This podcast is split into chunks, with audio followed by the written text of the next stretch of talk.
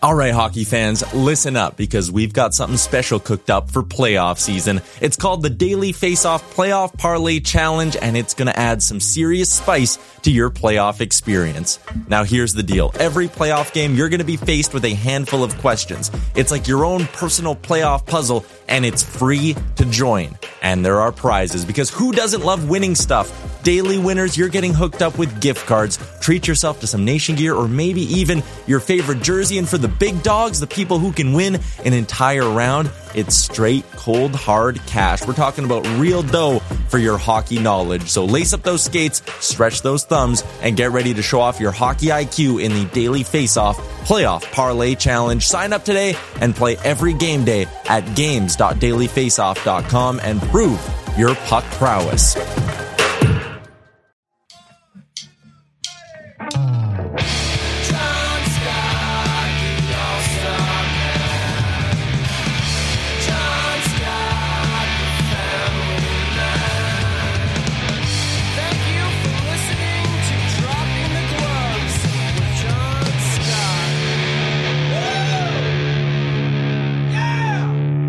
Everybody, welcome to another episode of Dropping the Gloves. Thank you for joining us here on nice Thursday.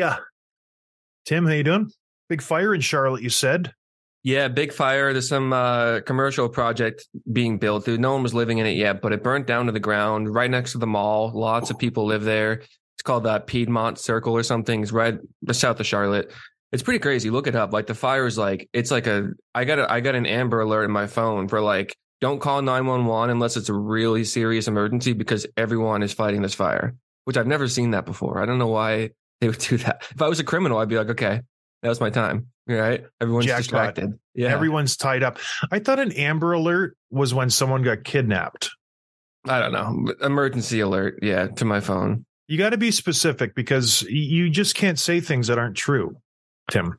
Uh, you got a lot of you got a lot to teach me about saying things that aren't true, John. You're right. I try to lead my life one lie at a time. Right? Did you believe that? No. But an Amber Alert is when a kid gets kidnapped, just Okay. so you know. Or is missing? Mm, or is missing. Correct. Anyways, other than the fire, everything good? Yeah, it's all good here. How you doing, John? we might have the worst intros in podcasts just in general. And I blame you. Well, there's Um, nothing. Okay. Go ahead. Did you know I was actually looking at stats? The Boston Bruins still have the highest goals for percentage per game in the NHL in the playoffs. I didn't know. Thanks for telling me. 3.86 goals per game they averaged, and they still couldn't beat the Florida Panthers. Isn't that crazy? 3.86 goals per game. Two-time Vezina winner Bobrovsky. He's pretty solid. Yeah, I guess so. Giving up 3.86 goals per game. Unbelievable. Anyways, thank you for joining us, everybody. We are down to the final four. It's very exciting. We've done a little breakdown, a preview of each matchup. It's very exciting what we're going to do here. So just buckle up because it's going to get in depth real, real fast. Tim, you obviously wanted to break down the Carolina Hurricanes because you're from Carolina. You're a local. You breathe the same air as Sebastian Aho and friend of the show, friend of the show, Seth Jarvis. By the way, so I texted Seth a few times, ghosted me, complete ghost job from Seth Jarvis. I get it. If you don't want to do an interview, I understand it. Have the common courtesy to just say no thanks. I wait till the season's over. You know what I mean? It's just etiquette 101. He's heads down in focus mode. He's probably not even checking his phone. I bet he won't check it the entire playoff run. He's just. Oh, he's he's going LeBron. He's going um dark LeBron. Is that what he's doing? Have you seen the? uh There's like a running joke. LeBron's always reading books, like getting off the bus or whatever. It's he's always on like the first couple of pages. Every single book he's ever read, he hasn't gotten past page ten. Look at look at the pictures. It's like Hunger Games. He's right at the beginning, over and over. Harry Potter. Yeah, I. I know what you're talking. And then one reporter asked him about one of his books. It was Malcolm X. And like, tell me about uh, Malcolm X. What have you learned? And he goes, he's a great man. Uh, you know, he's just he did, did a lot of great things. I'm like, no, We got a great review from the New York Times. Yeah.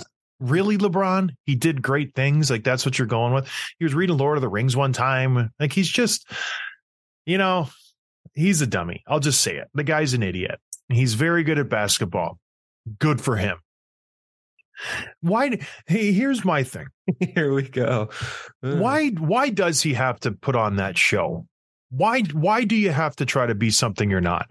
Do you think he feels pressured to be some kind of eh, smart guy reading books all the time? What? Who cares? Why? I would love it if he just went out there and said, "Didn't graduate high school, didn't go to college.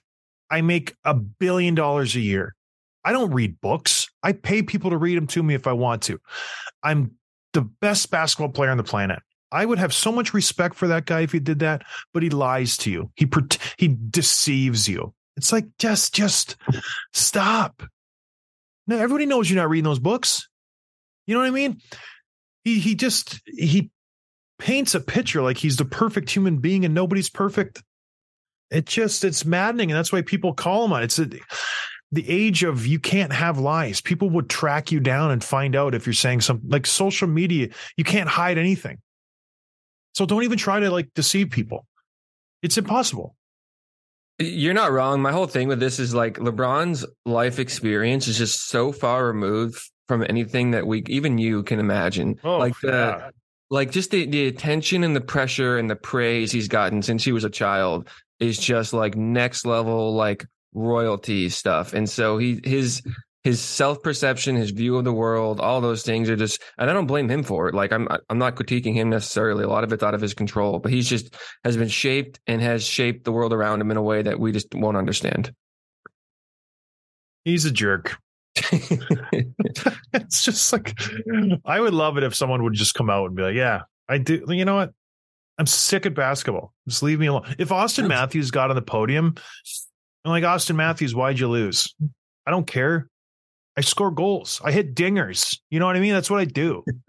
I feel like that's what Floyd May- May- Mayweather does. He doesn't try to like he he can't even read, and he doesn't like put up any airs about it. He's just like, yeah, I'm really good at boxing, and I make a lot of money, and I like my life. I do great. Yeah, He's not It's he's not walking around with Tolstoy. it's refreshing. I think people respond to that. And I think that's what we try to do on this show. I don't know everything, I do my best. You know what I mean? I'm not the brightest bulb on the shelf, but I do my best. on the show. well, where are bulbs in in uh, in a row in succession? Like where like how, how does that saying make sense? I'm not the brightest bulb. Just leave it at that. I'm not the brightest bulb. yeah, Yeah, I guess. I'm not the sharpest tack. sharpest tool. I like Sharpest when people tool. mix up expressions too. Like I can't. I don't. know, Two two birds in the hand is worth one in the whatever. I don't know. People So mix them up and they're very funny. Yeah, a zebra can't change his spots. Yeah, but yeah, yeah. Anyways, moving on from LeBron, let's break down the series. We got Carolina, Florida coming into this postseason. If you would have guessed two teams to make it out of the East into the Eastern Conference final, very few people would have said these two teams. When you're looking at the likes of the Boston Bruins, who set the record for most points in the regular season NHL history, 180 years, I think the NHL has been in existence. They beat every other team before them. We're talking teams that had 15 Hall of Famers on the roster, did not do what the Boston Bruins did they got bounced. Toronto Maple Leafs, superstars up and down the lineup, they get bounced. New Jersey Devils had a fantastic, fantastic regular season. Everybody thought they were going to make it. They get bounced. Tampa Bay Lightning, three time Eastern Conference champions, they get bounced. Who do we got? We got a Carolina team who is missing three of their best five players, arguably. And we have a Florida Panthers team who was in turmoil earlier this season. Who's starting in net? We don't know. Basically, went to their third option when Spencer Knight, who knows what's happening with him, bowed out. And the other goalie, I can't remember, going back to Sergei Bobrovsky, he's playing lights out. They're in the finals with Carolina. It's insane. But I'm here for it. I enjoy it. Two new teams, some fresh blood. Tim did a dig, dig, d- deep dig in this series, and I'm just going to chime in every once in a while. So, Tim, try to clear the smoke out of your apartment and let us know what's going on in this series. That starts tonight, by the way. Very exciting. Yeah, I mean, speaking of unpredictable, I had both of these teams losing in the first round, so it shows how much I know. Let's look at their regular season matchup. They put each other three times. Carolina won two, Florida won one. All three of those games in regulation. Um, I think to get to this point, the Panthers have probably had a more impressive run, not only because they were obviously the wild card team, the second wild card, but they they beat the Bruins and they beat the Leafs, and that's those are no two easy tasks. Um, so they're probably more impressive to get to this point than Carolina and the Islanders and the Devils. I don't know that they've been tested the same way that the Panthers have. Um, and before I talk, we're going to break this down by offense, defense, special teams, all that. Yours is more organized than mine is. I have to. I can't fake it as well as you do. I have to like. I got to know what I'm going to say. I'm going to stop you there. I'm not faking it. I just don't work that way. I I do speeches around the country where I go and I talk to people, whether it's I don't know about who, whatever. I've tried to like write a speech and like be very organized. I, I can't do it. So what I do is I put like four or five bullet points on a page and then I'm gone and I just go wherever the speech takes me. I go. So don't think you're better than me because you're more organized. Okay. Sometimes I'll start a sentence and I don't even know where it's going. They- figure out when I get that the truth. Um, another cool little factor here: Marc and Eric Staal are on the Panthers, and Jordan is the captain of Carolina. This is the first playoff series ever to have three brothers in the same series. Pretty cool. So let's talk about the offense. Both teams have exactly 40 goals through two rounds. One played one more go- game than the other, um, but basically pretty much an even match there. Florida is deep when it comes to generating offense. They have Reinhart and Brandon Montour of all players uh, with six goals each, leading the team. Tkachuk and Carter Verhaeghe right behind them with five goals each. So they're not relying on any one particular player to create offense for them. They're doing it up and down the lineup. Carolina, on the other hand, is led by Aho with 10 points, and then surprisingly, Jordan Martinook. And I'm thinking probably we're not going to see that offense from him continue. That's not what he's really there to do. If he chips in a couple of points a series, that's a big series for him. So 10 points through two series is is pretty impressive. I don't know that we'll see that continue. Um, so it's really on Aho's shoulders right now. Both teams like to shoot. They're both averaging more than 31 shots on goal per game. Aho, by the way, was pretty quiet in the second round. He had seven points in the first round, but only three in the second. And so him stepping up is going to be important. Although it's worth pointing out, just a report a couple hours ago, Teuvo Teravainen is going to play tonight. So where does he fit into the lineup? Does he automatically go in the top six? Is he automatically jumping on the power play? How much pressure can that take off uh, of Aho's hands? Uh, it'll be really interesting to see how that plays out tonight. And then I would add too to their offense, both teams generate a lot of offense from the blue line. Florida's D men like to shoot. They like to create offense. They like to create those rebound chances. A lot of their goals in bo- both of these rounds have been off the rebounds in front of the net from a Tkachuk, from a Ver- Verhaeghe, from a Duclair, from a shot generated off the point. Montour plays like a forward. He's not like obviously the, the speed, size, and size and skill of a guy like a Byfuglien um, in his prime, but he plays like him in the fact that he's all up and down the ice. He'll take the puck out of his own zone, and he's the first one dumping it in and chasing into the into the offensive corner. He's all over the ice. He's going to be a huge factor. And I think you said too, like a couple weeks ago, Ekblad might not be hundred percent, and he's been very quiet offensively this series. But I think what he's done is it's it, it's it's Montour's offense right now from the back end, and Ekblad just playing a simple game, probably um, not hundred percent, like I said, but Montour's being the guy on the blue on the blue line there, and the Canes are similar. Burns, Slavin, and Pesce have combined for twenty total points. That's a lot of offense from three defensemen in in, through two series. So, um, a lot of offense from the back end. Both teams like to shoot, and that's going to come in factor when we talk about the goalies. I'll talk about that in a second. Defense. Carolina has the best league, the league best goals against average through two rounds at 2.55. Technically, the Rangers are better, but they only played one round, so I'm not including them. I also kind of noted too, like if the 2.55 goals against average is the highest, is the lowest in in the playoffs right now, and the lowest among the remaining teams, doesn't that speak to how highly the scoring the playoffs has been? It's kind of crazy because that's not that low, and that's the best in the league right now. Um, here's where I think it gets interesting. And one of the reasons that I, I, I kind of had a, I ended up picking Toronto, but I, I thought real hard about picking the Florida in the second round. They play a, a very aggressive style, like like we talked about.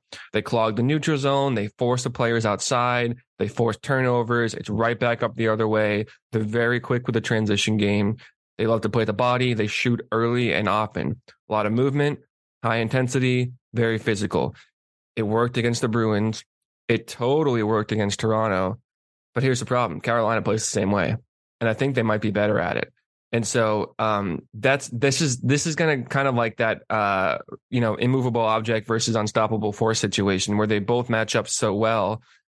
which one of those is going to break. And I think if Carolina, I I think they're just probably a little bit better at it. Um, but we'll see how that plays out. And in- interestingly enough, I would have thought Carolina, especially, would be like uh, a shot blocking team, but they're not. These two teams are the dead last in block shots per game in the entire playoffs, which is just crazy. So these goalies are going to be tested. They're going to be tested. They're going to be a lot. Both teams like to shoot. Neither of them likes to block a lot of shots. So they're going to be tested. And this is where I think the series will be make or break, made or broken. Based on the shot blocks. So whoever wins the no, series. the goalies. The goalies. Okay. The goalies. Okay. All right. Um, okay, let's talk about Carolina first. So um, they've been they've had a split net through two rounds, partly because of injuries. So Frederik Andersen and, Raanta both are playing. Andersen started the most recent six games, and he's five and zero with a one point eight goals against average, nine thirty one save percentage. Very very good. Raanta started the first five. He's three and two with a two five nine, nine oh six. So they both played very well. I'm assuming it's going to be Andersen's net moving forward until he loses it, just because he's played six in a row, five wins. He's played very, very well. Bobrovsky, on the other hand, is seven and two, 2.8 goals against, 918 save percentage in 10 games. Took over the net from uh, Alex Lyon. And in the second round, he was four and one with a 1.89 goals against and 943 save percentage, which is like lights out, right? My big question for goaltending: We know Bobrovsky can steal a game. He can he can win you a game when he's on. He's done it already in this playoff series. I don't know that Andersen can do it. I don't know if Rant is that guy. I don't know. I mean, I'm not saying they're not, but it's gonna they're gonna have to. You're you're gonna need that goal to win you a game against Florida, and I don't know if they're capable of doing it. Um, I thought you were going great right until the last one. I don't. I don't think Andersen needs to steal a game. Um, I feel like Carolina plays the type of hockey where he just needs to be good, and he's been great.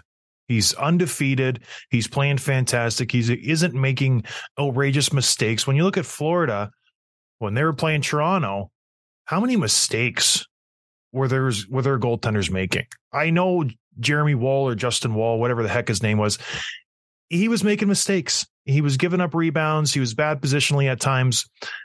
He was suspect. Florida's getting gifted plenty of goals. I think when you play a Carolina team, they're not making mistakes. You know, Freddie Andersen is going to be getting very manageable shots to save. He just needs to make those saves. So the I don't think he needs to steal a game. Where I do think Bob maybe does have to steal a game. Florida's a great team. I think he's going to have to steal one if they have a chance to beat the Carolina Hurricanes, and he's he's capable of it. That's the thing. The guy Yeah, is a two time. Has he won the Vezina twice, Tim? twice. I want to yeah. say he has. He's an elite goaltender. I think people forgot about him after he signed that big albatross deal, and he didn't live up to it. Don't sleep on him. He's a great goaltender. I know he's 30 plus. Both of these goaltenders are 30 plus. I love Freddie Andersen. You know me. Him, actually, and Craig Anderson. I love both Andersons. They're great. I, I would take both of these guys as my goaltender any day of the week. So, yeah, I- I, I think this is going to be a very, very. I don't want to. I don't want to spill the beans just yet. Is there anything else you want to talk about on this series? Yeah, I want to touch on special teams and just kind of random X factors that I collected. So Florida's power play is much better. Much, much better. 27.6% to Carolina's 18.9%. And so special teams will absolutely play a big factor in this. But on the flip side, again, we're talking about unstoppable force, immovable object. Carolina has the best penalty kill in the league. They're at 90% in these playoffs, and they've, sh- they've scored four short- shorthanded goals. Three in one game. Yeah, but four is four. And so Four is got, four. Four is four. And so the discipline is going to be key. Um, we'll see who takes stupid penalties. Florida crosses the line. Is Gudas going to get called for his antics finally? Is Bennett and Tkachuk with their face washing going to get called and put in the box for it? Hopefully not. You know, the deeper in the playoffs, they, they tend to put the whistles deeper in their pockets, but you don't know. Um, the Hurricanes led lead the NHL with a plus 82 differential in five on five shot attempts and averaging a league low in 27.8 shot against shot, shot shots against per game. They control the puck. Carolina's five at one at home in the playoffs. The Hurricanes are three and zero at home in in, all, in overtime, which is also another key factor. If these games go to overtime, Florida Hurricanes haven't lost in overtime yet. Panthers, though, again, unmovable object, six and one on the road. So Carolina's five and one at home. Panthers are six and one on the road. So which one of those is going to break? Including six straight road wins in the playoffs, and the Panthers are also 4 and 0 in overtime. So these are this is a great matchup. Um, something very exciting. I have a hard time. I still don't even know who I'm going to pick. I they match up so well against each other. So any thoughts on that? Uh, they're two good teams. You know, they they play very different styles of game. I think Florida is just a rush team, get in there, try to beat you down low, get it up to the point, throw it on the net. Carolina is just disciplined. You know, they ticky tack you throughout the game. They're not going to beat you with amazing speed. They're not going to beat you with amazing skill. They're just going to beat you. So, yeah, I don't I don't know what to make of this series. Both of these series, it's not what we asked for, but they're very interesting. You know what I mean? There, there's lots of layers to both of these teams that I just I just can't wrap my head around yet. I, I I'm interested to see how game one pans out. I'm one of those guys who I don't really care how they did in the regular season. Who cares? Florida was a bad regular season team. They're they've been playing great in the playoffs. They've dispatched arguably the two best teams in the NHL. Carolina's overcame adversities, injuries, this and that. They're playing fantastic hockey. It's it's going to be a great series. I don't know who's going to step up for Carolina. That's my only issue with them. They're great across the board. Jordan Martinook cannot be your guy if you're the Carolina Hurricanes. You need someone else to step up. You need Sebastian Aho. You need Teuvo Teravainen. You need Seth Jarvis. You need someone else up front to be that guy. Florida has that guy. It's Matthew Tkachuk. So we know who Florida is going to lean on when it comes to that time. I don't know who Carolina has. Who do you think when you look at Carolina's roster is the guy? Is it Aho? It has to be, right? It is, yeah, but he's not a big goal scorer, and so he never really has been in the playoffs. Uh, It's him, if him, if it's anyone. Um, but you're right. I don't, I don't think they match up as well as Tkachuk's, you know, superpower. Yeah, and we had, we talked about that at the deadline. We said Carolina, this is your time. You lost Svechnikov, you lost Pacioretty. You have a ton of room and cap space now that that uh, Pacioretty's on the LTIR. Go out and get somebody, and they never addressed it. So far, it hasn't affected them. But when we get this deep, little things become big things. Can they have that oppor- opportunistic scoring without those guys? We'll see. Moving on to the Western Conference, Tim. I didn't do it as organized as you do, so I'm just going to rip through this however I feel like it. I got a lot of information to get to, so bear with me. Regular season stats, everybody knows I don't care. Somebody else might care. Dallas went 3 0 versus Vegas Golden Knights, undefeated. Vegas, two of those games were in shootout. No shootouts in playoffs, so they could have went two and one. Dallas could have went one and two. We don't know how it would shake out, but in the regular season, Dallas has the pretty 3-0-0 and Vegas has 0 1 and 2. I could care less. In the playoffs, this is what I care about. Goal differential ex- expectation. This one shocked me. The Dallas Stars expected goal differential per 60 minutes plus 7.78. Pretty good. Vegas Golden Knights minus 0.11, which means they've been the worst team overall this playoffs. Very, very shocking. When you have a minus 0.11 goal differential over 60 minutes in the playoffs, you would think you would have been bounced in the first round. That means they just either get shellacked or they shellack somebody else. There's not very many close games for the Vegas Golden Knights. Moving on. This is a repeat, Tim, from three years ago in the bubble. Dallas played Vegas in the Western Conference final. Dallas won that series in six, I want to say, in five, I want to say. I can't remember. Dallas won that series three years ago. An interesting tidbit the coach for the Vegas Golden Knights in that series, Pete DeBoer. Who's Pete DeBoer coaching now? The Dallas Stars. A lot of familiarity. Pete DeBoer knows the Vegas Golden Knights. There isn't much roster changeover from the Knights three years ago to the Knights now. The only roster changeover, take out Pacioretty, insert Jack Eichel. A couple new goaltenders. You don't have the Hall of Famers, Marc Andre Fleury, Robin Lehner. You have Adin Hill, Laurent Brossoit, Jonathan Quick, who uh, might might be dead. I don't know, but apparently he's still there. I haven't seen him. No one's seen him, but he's there. Maybe he gets some action this this third round. So they're a very very similar team to the team that Pete DeBoer coached three years ago. That will play a role here when you know how the players play, when you know how what their tendencies are, when you pressure them, this and that. That's a factor. The Dallas Stars, completely different team from three years ago. Everybody was talking about them three years ago. Boring team. Defensive specialists have a couple guys who can score. Joe Pavelski, Roope Hintz. That's it. They're a completely different team, Tim. This is a fast paced, up tempo, in your face type team. Get the puck in, forecheck, forecheck, forecheck, forecheck, forecheck, and score goals. That's what the Dallas Stars do. They have Jason Robertson. They have Max Domi. They have Mason Marchment. They have Wyatt Johnson. They have Dadonov. They have all these new guys that have just been flying these playoffs, not to mention Ryan Suter on the back end. This is a drastically different team from three years ago. And the biggest difference maker in my mind, Oettinger and Net. Anton Khudobin was three years ago, kind of came out of nowhere, surprised everybody. They have Oettinger. I don't know why I'm comparing three years ago. I know it's three years past that. A lot of these guys are similar guys in the Vegas Golden Knights. And if you lose to Dallas three years ago and they don't have any of these guys, and now all of a sudden you add four all stars and an all world goaltender, what makes you think the differences are going to be different? Can I Moving on. you though? Oh, yeah, go uh, ahead. What? Why is three years ago a fair comparison? But what happened in the regular season two month ago? It doesn't matter. I just think regular season a different type of hockey than playoffs. It is fair a little bit because Dallas wins two in a shootout. Who cares? You know, it's apples and oranges. I think when you play in the playoffs, it's a completely different style of hockey than it is in the regular season. You watch a game that's played in September and October, and then you watch a game that's played in May, June. You can't tell me it's different hockey, right? It's completely different. All right, moving on. Oettinger played terrible last series. We're going to go with the goaltenders. Is it Jared or Jake before I butcher it? Jake, We're going to start from the back end and work our way up. I'm going to try to stay organized. Bear with me. Jake Oettinger, up until last series, was the guy for the Dallas Stars. I know they have sexy offensive guys. I know they have some guys on the back end. This team lived or died with Jake Oettinger. He is an all world goaltender. He's made multiple All Star games. He was the guy they leaned on last year. He was the guy they leaned on this year. I think it was a good thing he stunk in the Seattle Kraken series. He got pulled twice in seven games last series. He was awful.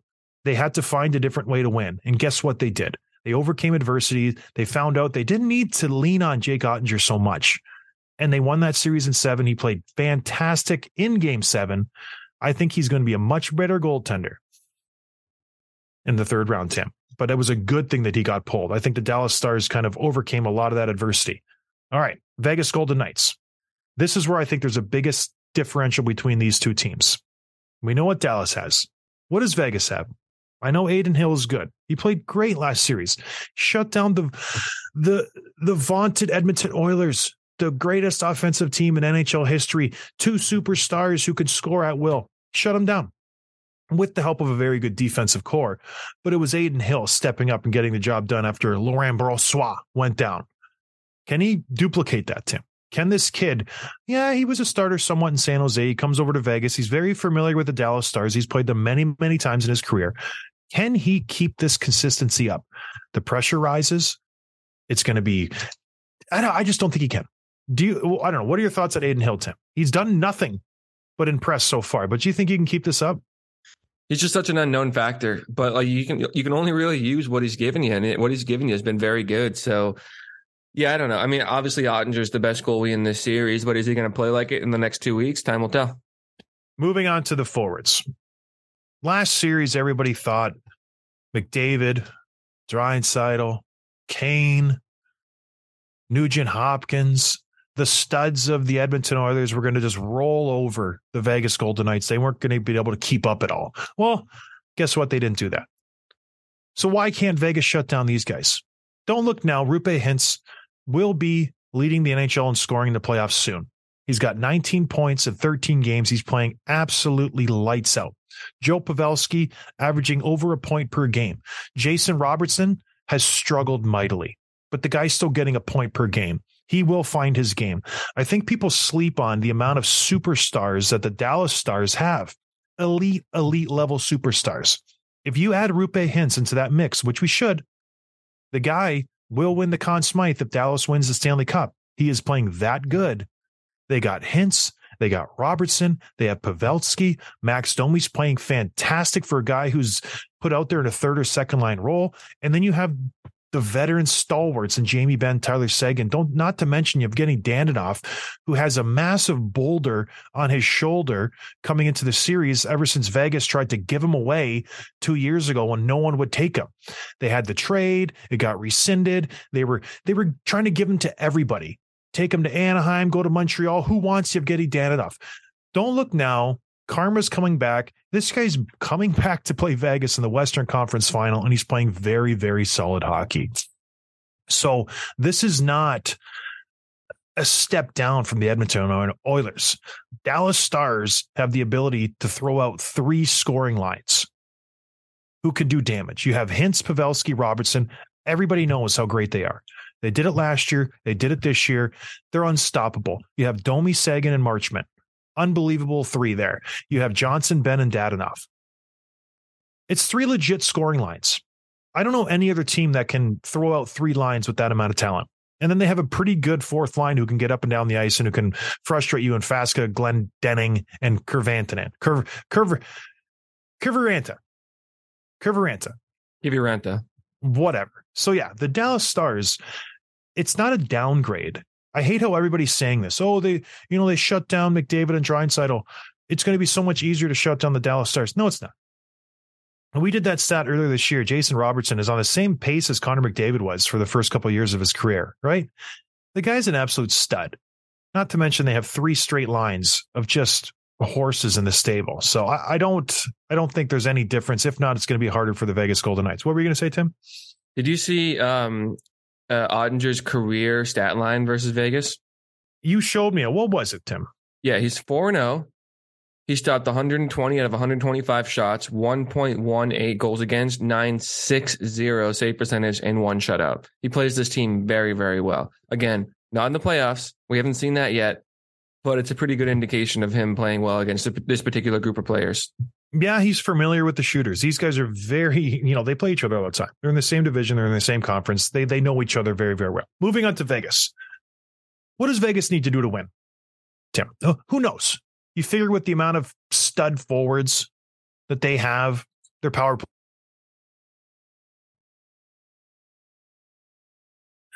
Don't look now. Vegas has an atrocious power play. 17.5%, Tim. That is dog poo. Oh, their PK is probably fantastic, right? It's probably great. 60% PK. This team is hands down not even close to worst special teams team left in the playoffs. If all the teams were still in, they would be the worst. This team succeeds at five on five. And I know the PK percentage is 60% because they played the Edmonton Oilers who were clipping along at 50% power play percentage. I get that. 60% is still garbage. The only way Vegas wins this series if they keep it five on five. That's the only hope that they have. They did that versus the Edmonton Oilers and they won. They need to do that versus Dallas Stars because when you look at every single stat across the board, when you look at every single line, when you look at every single position, Dallas has the advantage. In my eyes, every single spot, Tim, Dallas had the advantage. I, I, I'm letting the cat out of the bag. I think Dallas is going to win this series. Am I wrong? Am I all, all of a sudden just throwing Vegas to the Wolves after I dug into their stats? What's going on with John Scott? He said they were a perfect team last week. What's going on? Why is this happening? Yeah. I mean, do you feel like, based on what you uncovered in your research, that Vegas has outperformed and they're not, they actually aren't as good as they seem to have been through two rounds? Is Yeah. that the story? Oh, yeah. Oh, without a doubt. I feel like they're relying on five on five, which is great. You should. You're like that. You lean into it. They're second in the league in five on five scoring. They had 31. The Kraken had 33. You win in the playoffs with special teams. Everybody knows this. You have to take advantage of those situations when you should score, and they have scored. Or they have not scored, excuse me. But then you look at the Edmonton Oilers, they lost with their special teams and they had the best power play percentage in NHL history. So what do I know? But yeah, the more I dug into Vegas, the more I looked into their team, yeah, there's some holes there. For whatever reason, they're bad on the PK. They're bad on the PP. Their defense isn't as good as it once was. They don't get many chances five on five. They give up a lot of shots. They're the only team left in the final four who gives up more shots than they take. They're not good in the faceoff circle. Dallas is tremendous in the faceoff circle. Dallas' special teams far out, outrank them. So it, maybe it's a little smoke and mirrors. I don't know what it is. They're a great hockey team, but when you line them up against the Dallas Stars, they don't look so great. That's all I got to say. But yeah, that that is my synopsis of the Vegas Golden Knights and the Dallas Stars coming into this Western Conference Finals. What do we get into next, Tim? You want to make our predictions here? Do you feel I ready? think I, I think I already know who I'm predicting in the West. I, I'm going with Dallas. As strange as that was, before I started to dig into these two teams, I was Vegas all the way. I felt like they were the better team. They have high end forwards. They just dispatched Edmonton. I watched every game. It was fantastic hockey. They all played them. They were dynamite. I'm taking Dallas. I really am. I think they are just they have a very good team when you look at it. Their only weakness could potentially be their back end.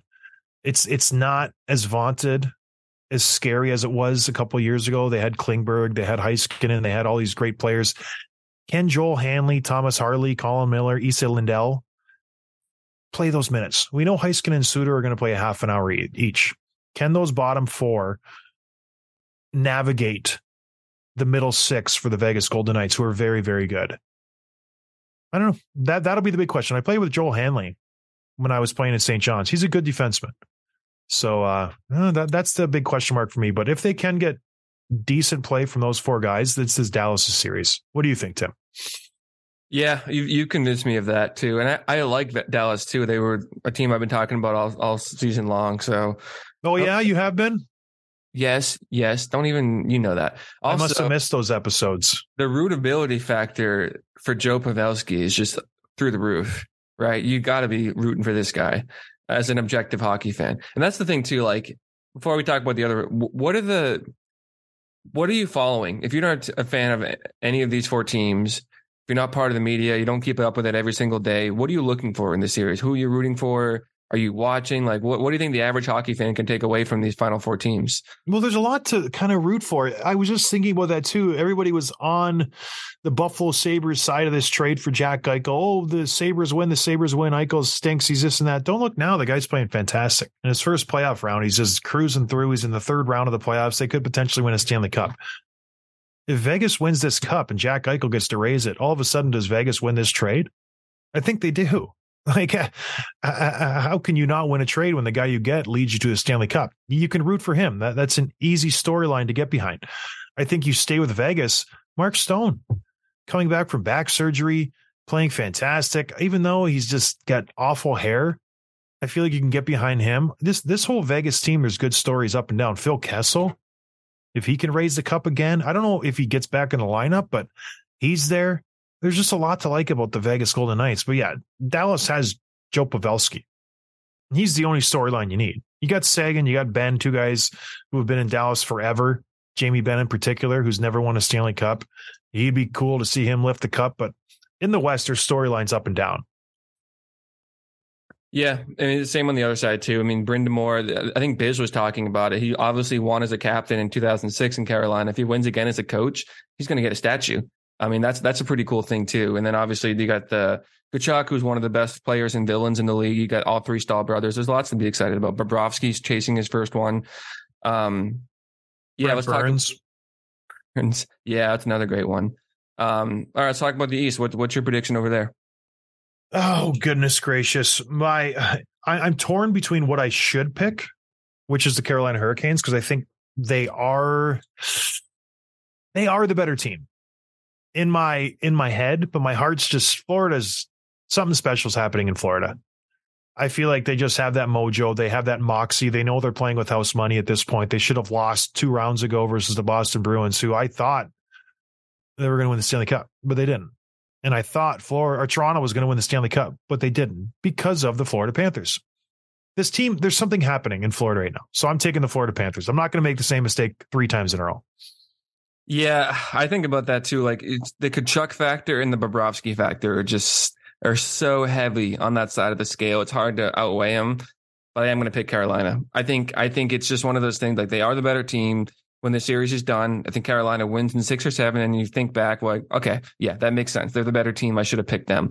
Um, I think Florida has been a great story. I think it's probably over now. I think uh, Carolina does everything Florida does. They just do better. So I'm going to pick Carolina and, and Dallas on the other side. What's the sexy Stanley Cup final then? Ideally, if you're Gary Bettman, which you never want to be, who would you want to be in the finals? there's not really, and it, there's a little bit to like about each of these. The star power, you got the Pavelski, and then the young, you know, uh, Jason Robertson in Dallas. Like that's that's fairly marketable, but it's not that marketable. Vegas is a cool story, newer franchise, huge like hockey city. The way that the whole city's got behind that team, that's pretty cool. It's not that exciting. Carolina, you know what I mean? Like you got the Tkachuk thing in Florida. none of them are that that sexy. I guess if I'm picking a team for, if I'm Gary, I'm thinking probably Dallas for those reasons. But it's, what do you think? I, I think it's Vegas, Florida. That I, I think Vegas has a good storyline. They've been there the last few years. They have a great fan base. It's fun to watch their pregame stuff. They bring a lot to the table. In Florida, yeah, they just have the personnel. Carolina's so just vanilla. I mean, you know, they they they do the storm surge after the game. I get that. That's cute. But I think Florida has a there's a lot more characters there. You got Gudas, you got Tkachuk. You, you can make something out of that. They're they're the hated team. You know, they're the they're the bullies who are coming in and punching you in the face. They've beat the two best teams in the NHL already. They could beat Carolina. That's the three top teams, the top seeds in the East. So they're they're the underdogs who everybody hates and no one wants to play. And then you got Vegas. They haven't won the cup. They've been there. They've been around. They've been circling. Who's going to win? I, I think that would be a, a nice storyline going into the finals. But I think it's going to be Dallas. All right, quick hits. What do we got? Do you want to talk about this whole Arizona thing? You want to see that for another day? I could spend a whole show on it, but I don't want to wait because it's going to be just obsolete. We're going to be talking about the finals game. So let's just talk about the complete failure of the Arizona Coyotes. They had their big vote, Proposition 303, went to the citizens of Phoenix this past week, whether to to pass um, legislation to let them go ahead and build their big complex of malls and the rink and hotels and everything that goes along with it. Well, it failed it, it went down in a, in a flaming heap of garbage. I think they they lost sixty percent to forty percent, something in that range. All in all, they're not allowed to build their rink. That's what it boils down to. Phoenix said no. Tempe said no. Everybody said no. We don't want this arena. What what next? This was this was the one thing that they had to have happen if they wanted to build their rink in Tempe, and it didn't happen. So what do we do? They you leave Arizona. It's just so it's such a complete embarrassment. And news came out and this is just how dumb Gary Bettman is. So you think you want to win a vote. What do you do? You go out and canvas.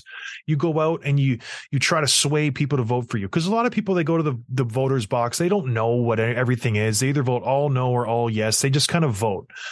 All they need is someone to come and say, hey, you know what? This would be good for the community. It's going to bring in tons of jobs.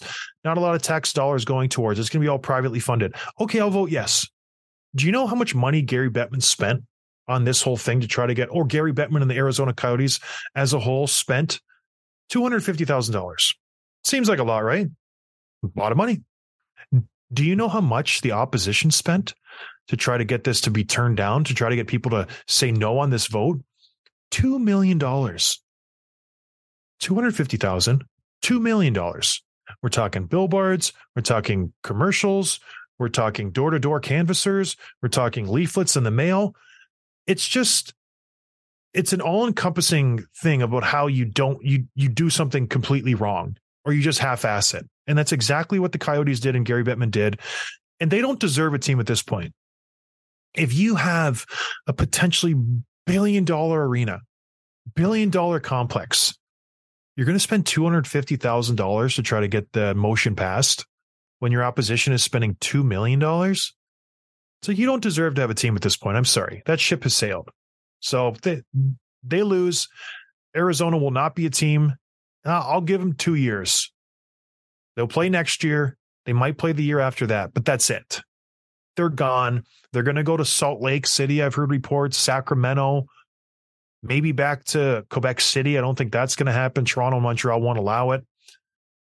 They're gone. Maybe Houston but yeah, it, it, it's done. Gary Bettman, your experiment failed. Lights out. All the teams are going to start to move north. Goodbye. Turn the lights out in Arizona. You suck. Not the players. It's Gary. So yeah, there you go. Yeah, to your point, I, I think it did seem like the Arizona voters didn't really know what they were voting for. And like people were asked afterward, and it was like, because uh, it's not going to cost them much at all in, in tax money to the individual taxpayer, right? And they're like, they were like asking, like, oh, I don't want this in my city. I don't want my taxes going to this. And they just didn't understand what they were voting for. And so I, th- I mean, there's a reason that politicians ask for money and, and, and need donations in order to run campaigns, especially the smaller ones, is because it works. It, it costs money to canvass and campaign, and that's how you get the votes, and it works. And the, so the fact that Bettman voted or spent a tenth of the money that the, the opposition did is just crazy. Did you see um, Clayton Keller's dad's tweet? I did not. What did he say? He tweeted it and then he deleted it. Uh, Ooh, so the best kind.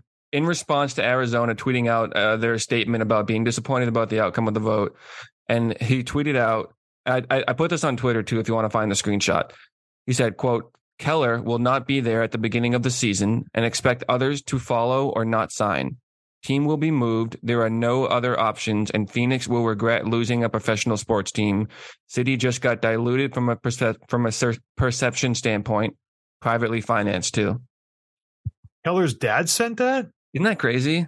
Um, he deleted it. His dad seemed like kind of a weirdo. He's like a young dad, for, and Keller's 24 years old. Like, why are you speaking on behalf of him?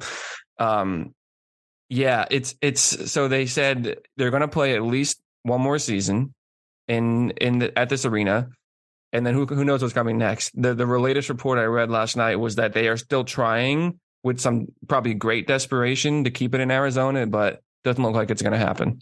No, they're not going to. What? No. Let's just stay on Clayton Keller's dad for a little bit. Like, what are we doing? Wait, just be quiet.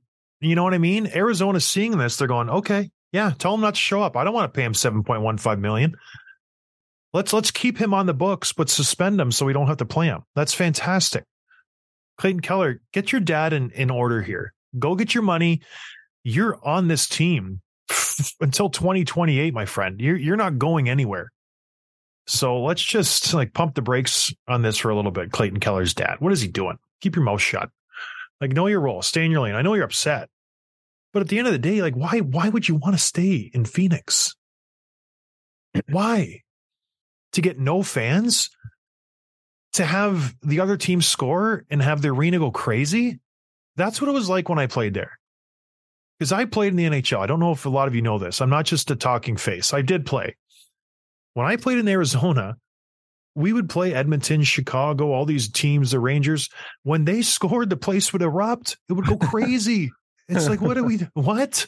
And then we would score and you'd hear like a, hey, our horn would go. And that was like, it was just embarrassing. There'd be 10 times as many jerseys for the opposing team than for our team. It was an away game every game at home. And I'm not exaggerating it. And it's still like that today. Well, now it's, it's a college game now because it's the, the student section's bigger than the actual rink itself. But it's just when I played there in an NHL rink, it was an away game every single night. Have you ever been to an MLS game, Major League Soccer? No, I've not. So those those games, I haven't been to many, but I've been to three or four different stadiums. And when you go to those games, it's it's not very full, surprisingly not. Like I played, I went to Gillette to play the Revolution, to watch the Revolution. Um, there's diehard fans behind the home, behind one of the the nets, and they have the face paint and the sign. They have all their chants. They have everything. Like they are the diehards, and they can match any team, die, you know, intensity for for following a team. The rest of the arena is kind of empty. It's a social event. No one there can name the players on the team. They go to there to drink. They got free tickets through work or something. You know what I mean? Like it's a social thing. It's something to do on a Saturday afternoon to go check out the game. Maybe the little kids, little kids soccer team, whatever. It's this is what it sounds like in Arizona. Like there are diehard hockey fans. There are diehard Coyote fans in Arizona. We know that. You guys are recognized and acknowledged. Mihal over in uh, Poland is one of them, even though he's not in the states checking out the games. But it doesn't have the mass appeal.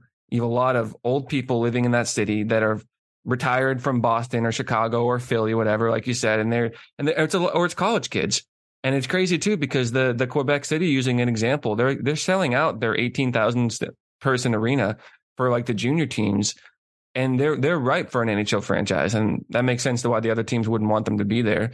Um, but for these guys are, it's forty six hundred that it seats.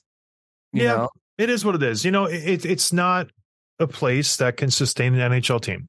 I think it's been proven to to double down and to build a whole complex like this. I, I think it's an overreach to think that just because you're going to get more fans because you're moving closer to the population, it doesn't make sense economically. It doesn't make sense just from a business standpoint. You haven't been successful for 20 years.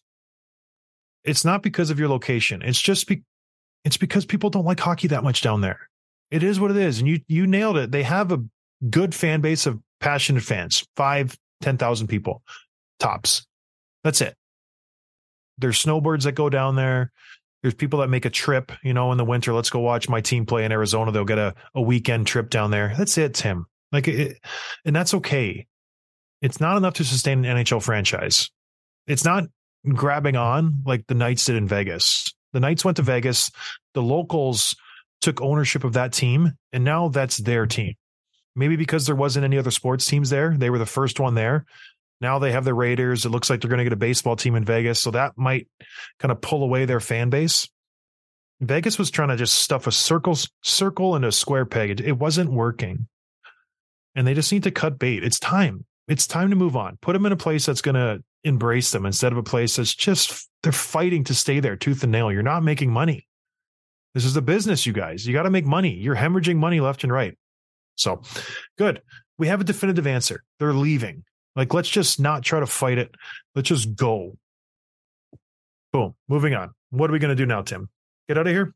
Yeah, that's it. We got a big game tonight. Game one for Florida, Carolina. Game two tomorrow for Dallas and Vegas. Should be a good. Yeah. All right, everybody. We'll talk to you tomorrow to recap the game last night and go over some more stuff. Have a good night. Cheers. Thanks for listening to Dropping the Gloves with John Scott, a member of the Nation Network of Podcasts. Subscribe wherever you get your podcasts from to never miss an episode.